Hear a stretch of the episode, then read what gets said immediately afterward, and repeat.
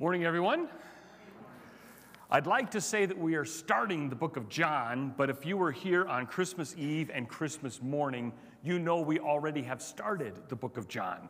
So if you are looking for the first 18 verses preached, then I would encourage you to go to our website or our YouTube channel and you will see those two messages Christmas Eve and Christmas morning. And that introduces us to the book of John. So today we're actually picking up on verse 19 of chapter 1, uh, starting in uh, the Gospel of John. And the overarching theme of the Gospel of John is about Jesus, who is our King, our God King, overcoming. Overcoming is a major theme in the book of John. We already saw in verse 5 that he overcomes darkness. And later on in chapter 16, we're going to see that he overcomes the world. So, a question for us and we don't answer this like we did in Ecclesiastes, but the question for us every week is going to be something along the lines of what do you need Jesus to overcome in your life now? What does he need to overcome? How does he need to prove and show to you that he is indeed the God King for you today? What does he need to overcome? He's already told us he overcomes darkness and he overcomes the world. Do you know that Christ can overcome politics? Do you know that he can overcome divisions? Do you know that he can overcome rotten relationships? Do you know that he can even overcome me? He can overcome you. He can overcome death itself. He can overcome every enemy that he's ever had. He can overcome every disappointment you've ever had. He can overcome every fear you have. He can overcome every uncertainty and unknown you have. He can overcome loneliness that you might have. He can overcome how your parents treated you. He can overcome how you treated your kids or your parents. He can overcome the world and everything that it has to throw at you. And he can even overcome the powers of darkness. He is in the business of overthrowing the powers of this world and the disappointments and pains and sorrows of this world. He is in the business of being your God King today. This is not simply history that one day was written about some guy who had an experience and they wrote it down and then we get encouraged by it because it's a neat story of overcoming tough circumstances. No. This book is so much more than just a record of history.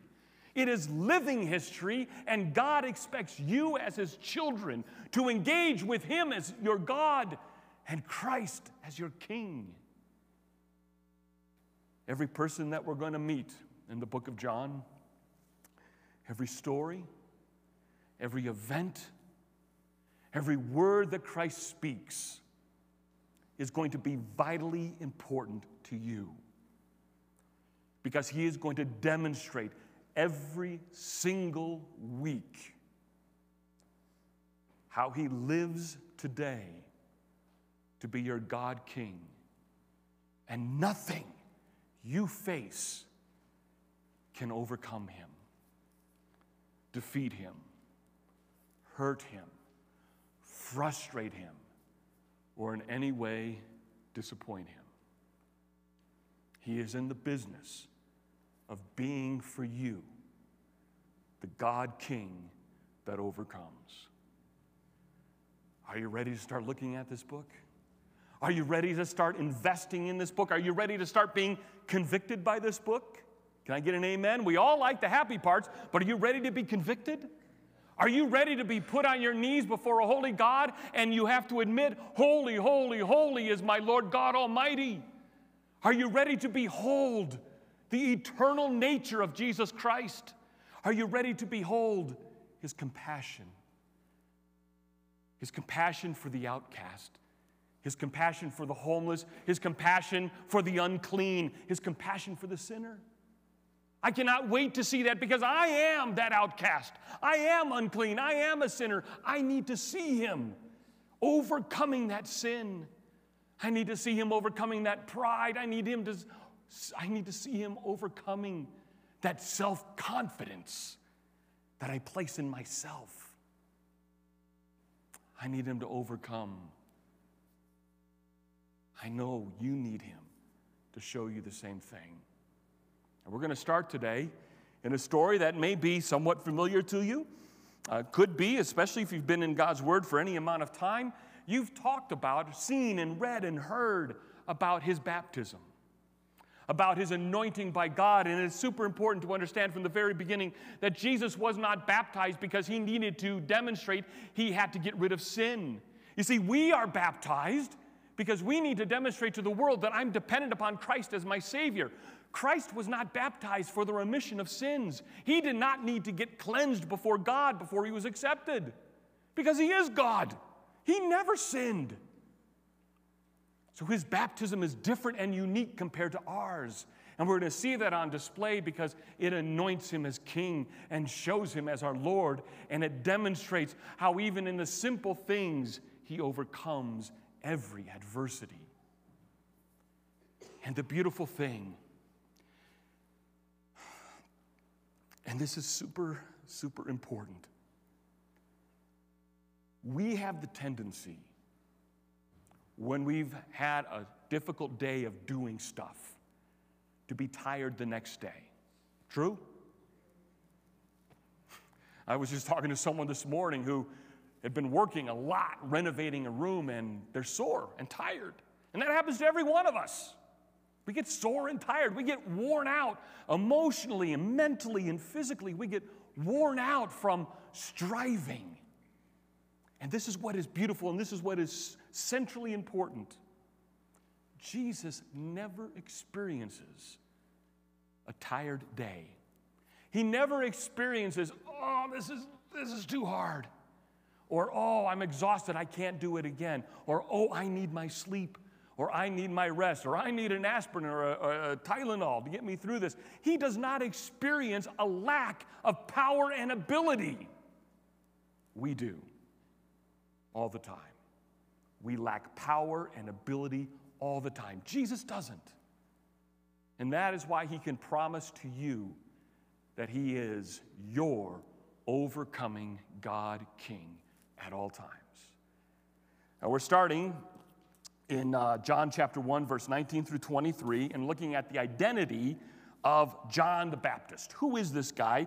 We heard a little bit about him already in chapter 1 and or at the beginning of chapter 1, just little bits and tittles of it.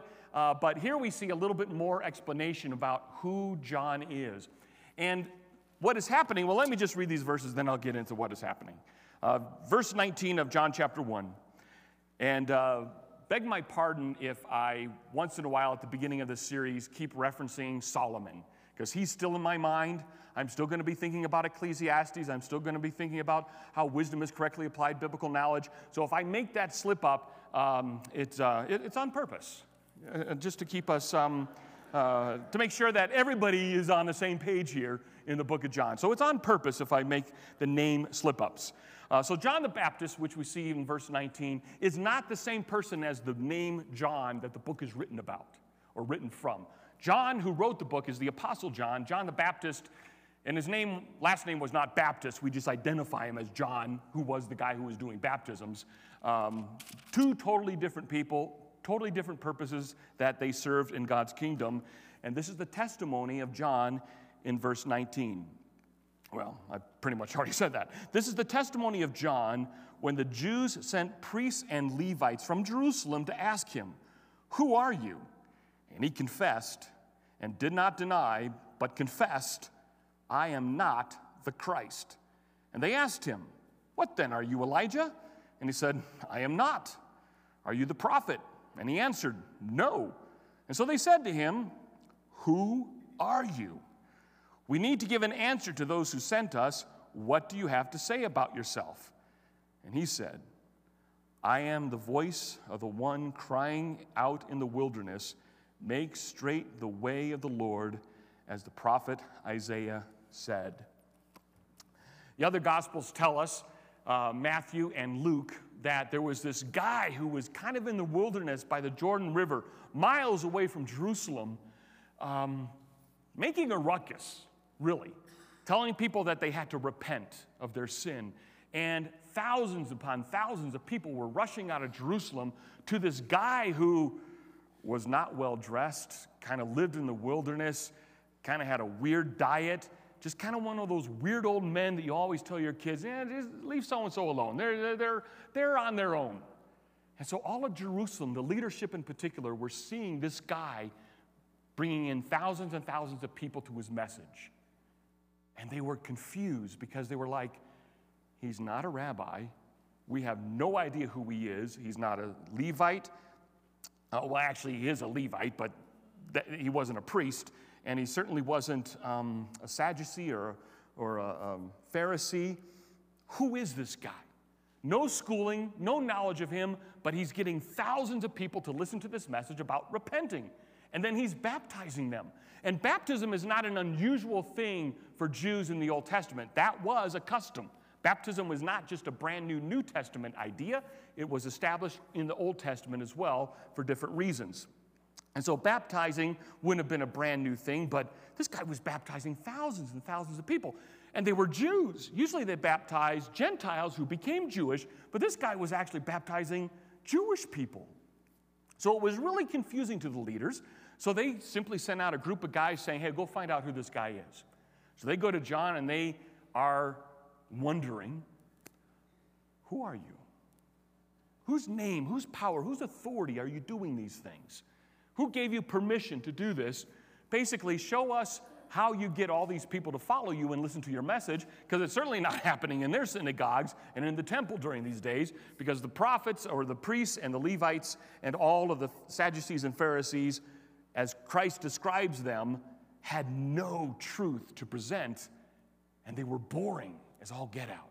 No one wanted to listen to them. But this guy is bringing in thousands.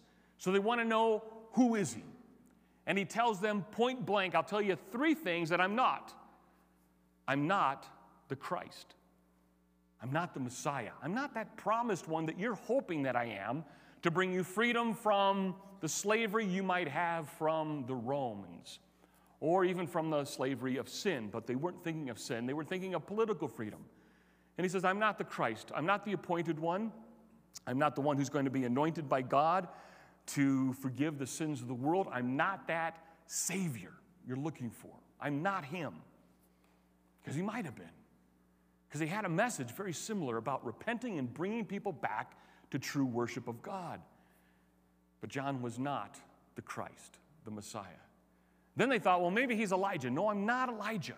Because Elijah was translated into heaven through the fiery chariots, never saw death, one of two people that never died a physical human death Enoch in Genesis and Elijah in uh, Kings chapter, or Second Kings chapter, um, oh, that's going to bug me.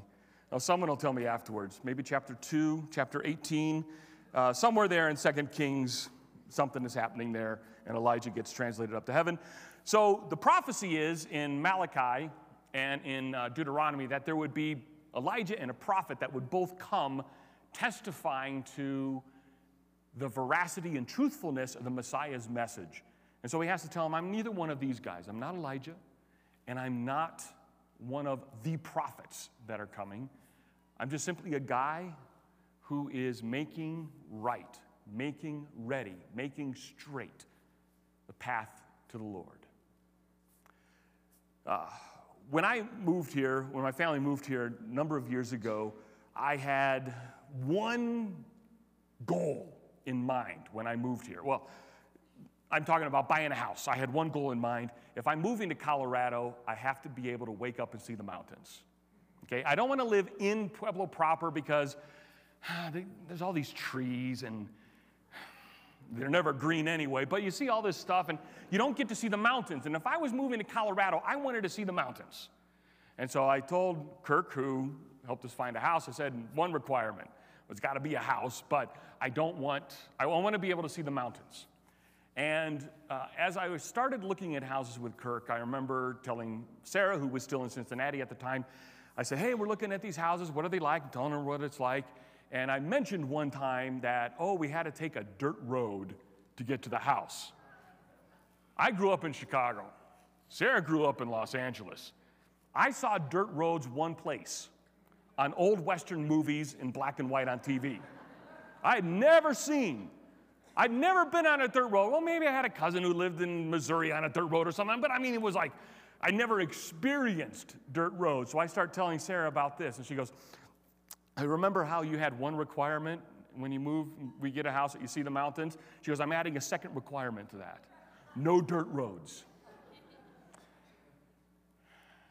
I have counted seven chips in my car windows because I have had to travel on dirt roads in Pueblo West.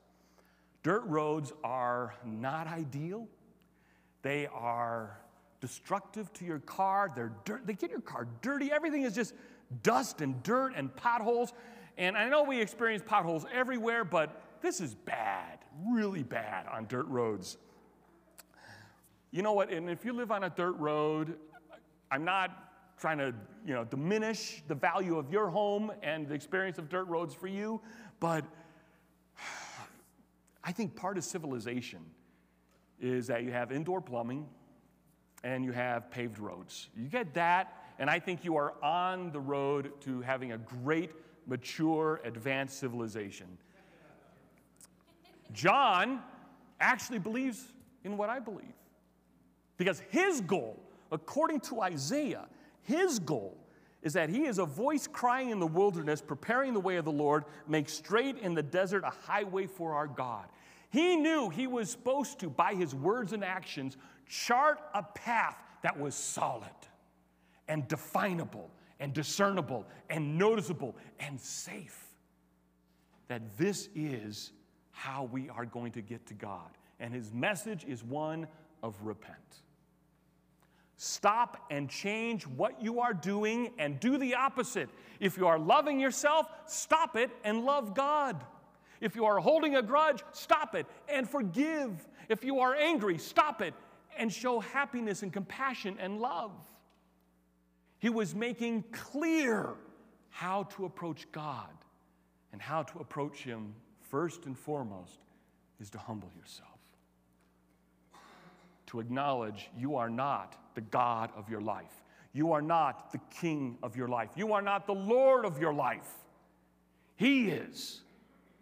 And John's message was to make that clear everyone would hear. To all of Jerusalem, they're coming out in droves and thousands upon thousands to hear this message that the Messiah is coming. He's not the Messiah, but he is coming. And his job is to make you ready for his entrance, to make you ready for that message of the gospel, where there's not just repentance, but there's forgiveness in that repentance. And there's restoration in that repentance. And the ransom is paid in that repentance. And there is help in that repentance. And God gives us His Spirit to have the strength to repent and live a life that is holy and godly unto Him. It is a message of hope that John is bringing. Yes, he's using this real harsh word repent and change. You're not okay the way you naturally are. You're not fine. You're not getting better on your own. And John was there to say, all of this is true. But the good news is there was someone coming who is really good at overcoming you and making you right with God. And so he lets everyone know who he is and who he isn't.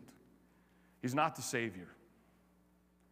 He's just simply a road maintenance guy who's making a really good road so that everyone has clarity that when the God King that overcomes walks down it, that we would recognize him,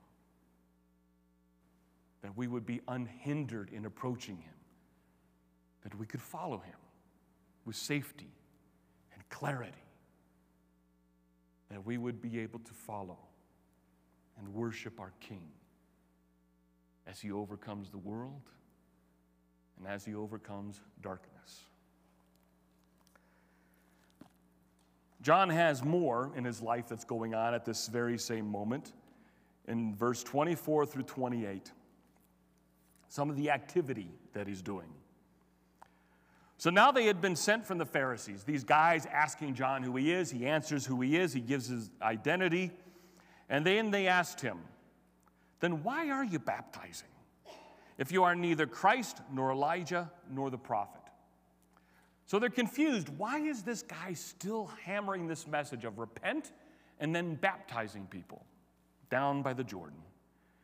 And so John answered him and said, I'll tell you why I'm doing exactly what I'm doing. Not only am I making straight the path to God, making it clear who the Savior is, who the Messiah is, who this God King that overcomes is, but I'm doing it for this reason as well.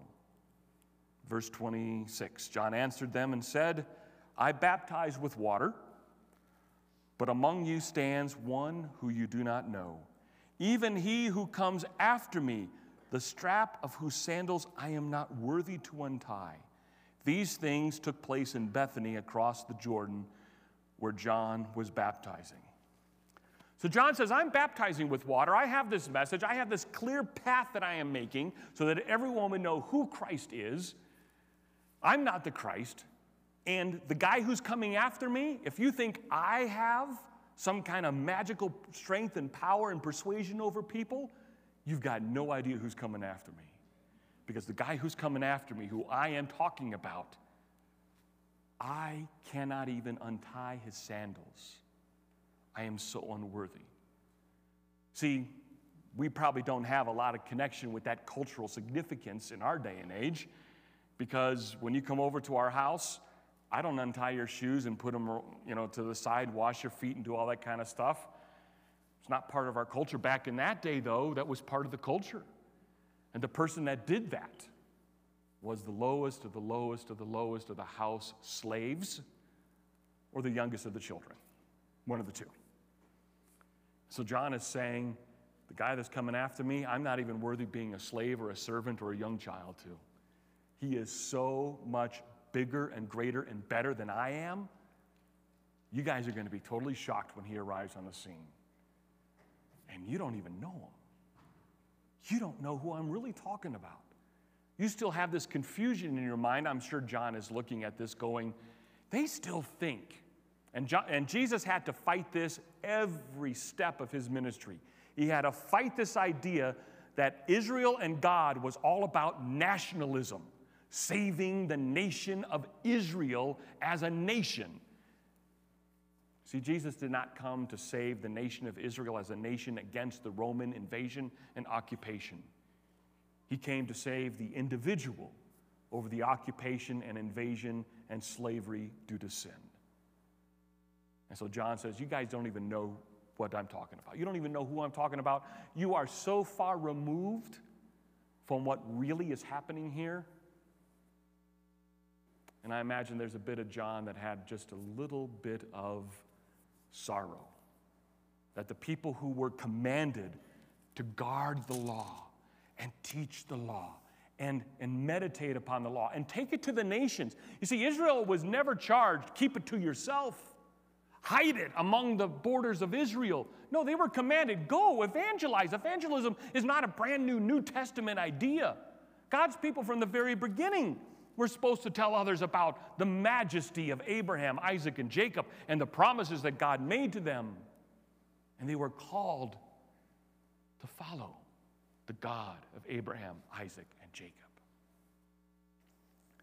But Israel lost that message, that singular focus, and it all became traditions, legalism, law, stuff. Do this, don't do that. And they were very good. And you can almost see this in maybe some of the interactions with these people in John, you could see they were really good at judging. Oh, they knew how to judge. You think you might know how to judge. Oh, these people. They, they, could, they didn't even have to take a look at you. They could just think, oh, they're from there? Judge them. Oh, they're from there? Oh, judge them. They look like that? Oh, judge them. That's their name? Oh, judge them. That's an accent? Judge them. That's the kind of donkey they'd walk with? Oh, judge them. That's the store they go shopping at? Judge them. Oh, they were really, really good at judging. They were so much better at, uh, than us at judging. What's interesting here, and uh, the guys are going through a Bible study right now on Wednesday nights about understanding Scripture, how to read and understand Scripture, kind of studently, um, but one of the principles that the, the, the person presenting these videos is talking about is this cultural and geographical significance of what's going on in Scripture. That you should know something about names of places, where they are, some of the geography, because that's going to help us greatly understand what's happening. What's beautiful is in this last verse of this section, verse 28, we have an amazing geographical clue that has incredible spiritual and historical significance. I don't know if you caught it, but it says in verse 28 these things took place in Bethany across the Jordan where John was baptizing. Is this ringing any bells for anybody? What's the significance of John being across the Jordan, which means he's on the east side of the Jordan River? East side of the Jordan River, where there wasn't a lot of Jewish settlements and Jewish land and Jewish promises. Those were all on the west side of the Jordan, where Joshua and Caleb took Israel across the Jordan River to take on the first battle, the Battle of Jericho, which is right across the river from Bethany. They were two competing towns on opposite sides of the river. And in this kind of imagery and historical and geographical context, what you see is you have John on the other side of the promised land. And he is about ready to bring entrance of the Messiah into the promised land. He's starting his ministry outside the promised land, and the person going into the promised land is the King of Kings and Lord of Lords. It's Jesus Christ himself. There's incredible significance on where this is happening and why it is happening there. And everyone in Israel should have been clued in on hold it, this is just like the story in the book of jo- uh, Joshua, where Joshua is amassing the entirety of Israel, and God is going to part the waters, and they're going to walk through, and they're going to take on Israel, I mean, take on Jericho, and the walls are going to fall. You see, even that story in Joshua isn't about the simple conquest of the Israelites into the promised land. It's pointing directly to what the work of the God King Savior Jesus Christ was going to do when he entered into the promised land to announce his victory over the slavery of sin that his own people had engaged in. You see, every word, every mention of a town and mention of a name can have great significance, all pointing back to Jesus. See, John is starting his ministry outside of the promised land. And the person walking into the promised land for victory and conquest is none other than Jesus Christ. And here he enters. Verse 29. The next day, he saw Jesus coming toward him. That is, John the Baptist saw Jesus coming toward him and said, Behold, the Lamb of God who takes away the sin of the world. This is he of whom I said, After me comes a man who ranks before me, before me, uh, because he is before me. Oh, let me start that all over again. The next day he saw Jesus coming toward him and said, Behold, the Lamb of God who takes away the sin of the world. This is he of whom I have said, After me comes a man who ranks before me, because he was before me. I myself did not know him, but for this purpose I came baptizing with water, that he might be revealed to Israel, that he might make way the straight path, that he might make it clear how to reach him, how to see him, how to notice him how to approach him. And John bore witness. I saw the Spirit descend from heaven like a dove, and it remained on him. I myself did not know him, but he who sent me to baptize with water said to me, He on whom you see the Spirit descend and remain, this is he who baptizes with the Holy Spirit. And I have seen and bore witness that this is the Son of God. That was the pinnacle of John the Baptist's ministry. Everything about John the Baptist from this moment forward in history goes downhill until his martyrdom, till he's murdered. But he had the opportunity He was blessed by God with that spot and position to declare to all of Israel and to us today this Jesus Christ is absolutely unique. He is the one who will enter into the promised land from the far side of the Jordan and gain victory and overcome darkness, the world, my sin and your sin my doubts and my fears and your doubts and your fears. He is the Son of God. God proved that by demonstrating to John the Spirit of God descending upon Jesus. A lot of imagery there, a lot of symbolism there, a lot of importance there. In the end, it is the anointing of Jesus by the Holy Spirit to the ministry that he is about to embark on, which is bringing the world to repentance, forgiveness, and restoration with God. John was privileged to have that role. And he knew that role was more than he could ever imagine. He wasn't worthy of it. I believe he was a truly humble person, never putting himself first, but putting Christ first every step of the way. John didn't know who he was at the very beginning, who is the Messiah. But he knew that moment when Jesus was in the crowd and was baptized with the rest of the crowd. This person is the one I'm talking about. It's his road I've been building, it's his name I've been pronouncing. It's His repentance that I'm declaring.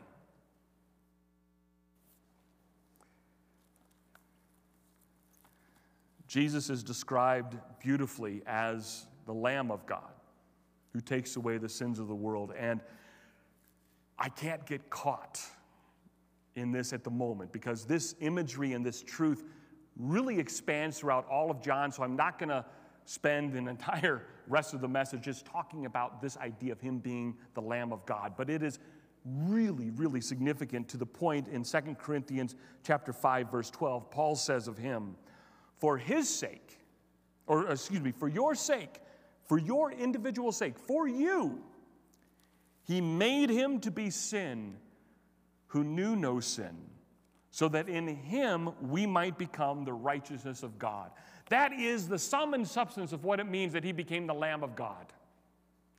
Is that he took on sin, was sacrificed on your behalf, that you might not bear the penalty of death for your own sin, but that you might enjoy the righteousness of God, the fellowship of God, a relationship with God, being holy with God, being made righteous by the blood of the Lamb. And that story of that moment of when Christ gave his life is central, not just to the book of John, not just to the four Gospels in the New Testament, not to the 27 books of the New Testament or just the 39 books of the Old Testament, but all of Scripture. It points us to that path, that way to reconciliation with God. It is always going to be through the blood of Jesus Christ and his sacrifice. Never your own merit or your own goodness or your own work or your own whatever, but always and only through the work of Jesus Christ as the Lamb of God, as the one who took upon sin so that you might have life everlasting. You see, he is an overcoming God King on your behalf. I want to take us home with two quick thoughts. The first one being our goal today, just like John the Baptist's goal, is to make clear and to declare the greatness of Jesus Christ, to make him known. That was what John was all about, making Christ known making him clearly the object of his life and ministry. What an experience we can learn from John. Because if what people know about us, if it's not Christ, if it's not the glory of who He is, the glory of His sacrifice, the glory of His forgiveness, the glory of His mercy, if it's not Christ that we're letting the world know about through us, what are we letting the world know? Are we letting them know that we're a Bronco fan? Is that what people get from the conversation with us? Is it that we're obsessed with beauty and fashion? Is it we're obsessed with money? Is it we're obsessed with retirement? What are we obsessed with? What are we letting the world know through our actions and our conversations with them? This is where John has a beautiful way of teaching us. It needs to be about Christ. If they know us for any amount of time, they need to know about our lovely Lord and Savior. They need to know about the one whom I have hope. They need to know about the one who overcomes everything I face. What do they see in you? Someone who preaches at them? Someone who tells them that they're doing wrong, they need to do right? That's not the message of the gospel. The message of the gospel is hope and love and forgiveness from that wrong and the power to do what is right through Christ. What are we letting the people know about Christ through our lives? Are we showing them a path to Christ? Are we declaring the rightness about Christ that He's not just a moral teacher that gives us good examples and encouragement. No, he condemns sin. He stands opposed to sin and offers redemption through faith and faith alone. There is so much packed into that that I'm going to leave it at this. I'm going to simply read uh, some verses out of 1 Peter chapter 1 uh, and as I finish this, I'm going to close this in prayer. And I'm going to ask for that to be a meditative 30 seconds of silence where we focus on asking God individually in our own hearts, in our own way, what He needs to overcome in your life today so that you would have clarity of mission that your life declares Christ and Christ alone.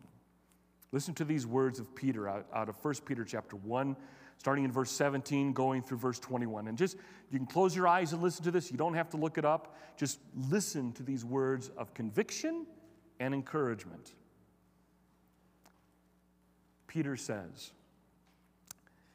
And if you call on him as Father, who judges impartially according to each one's deeds, Conduct yourself with fear throughout the time of your exile, knowing that you were ransomed from the futile ways inherited from your forefathers, not with perishable things such as silver or gold, but with the precious blood of Christ, like that of a lamb without blemish or spot.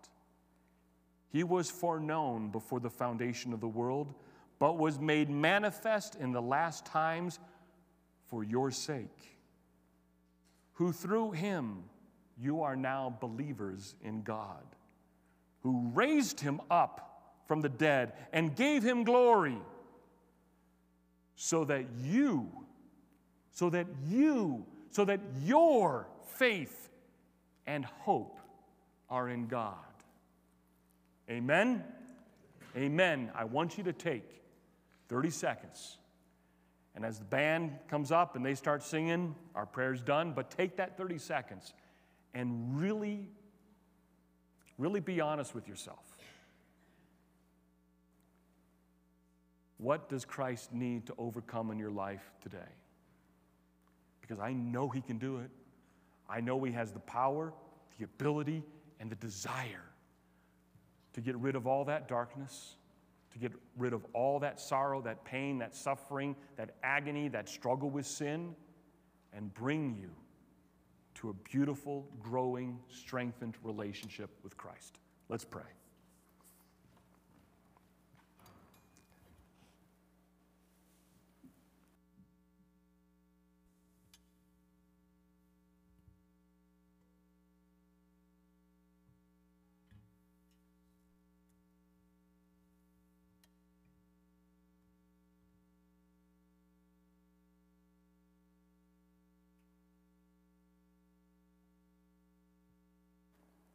Amen.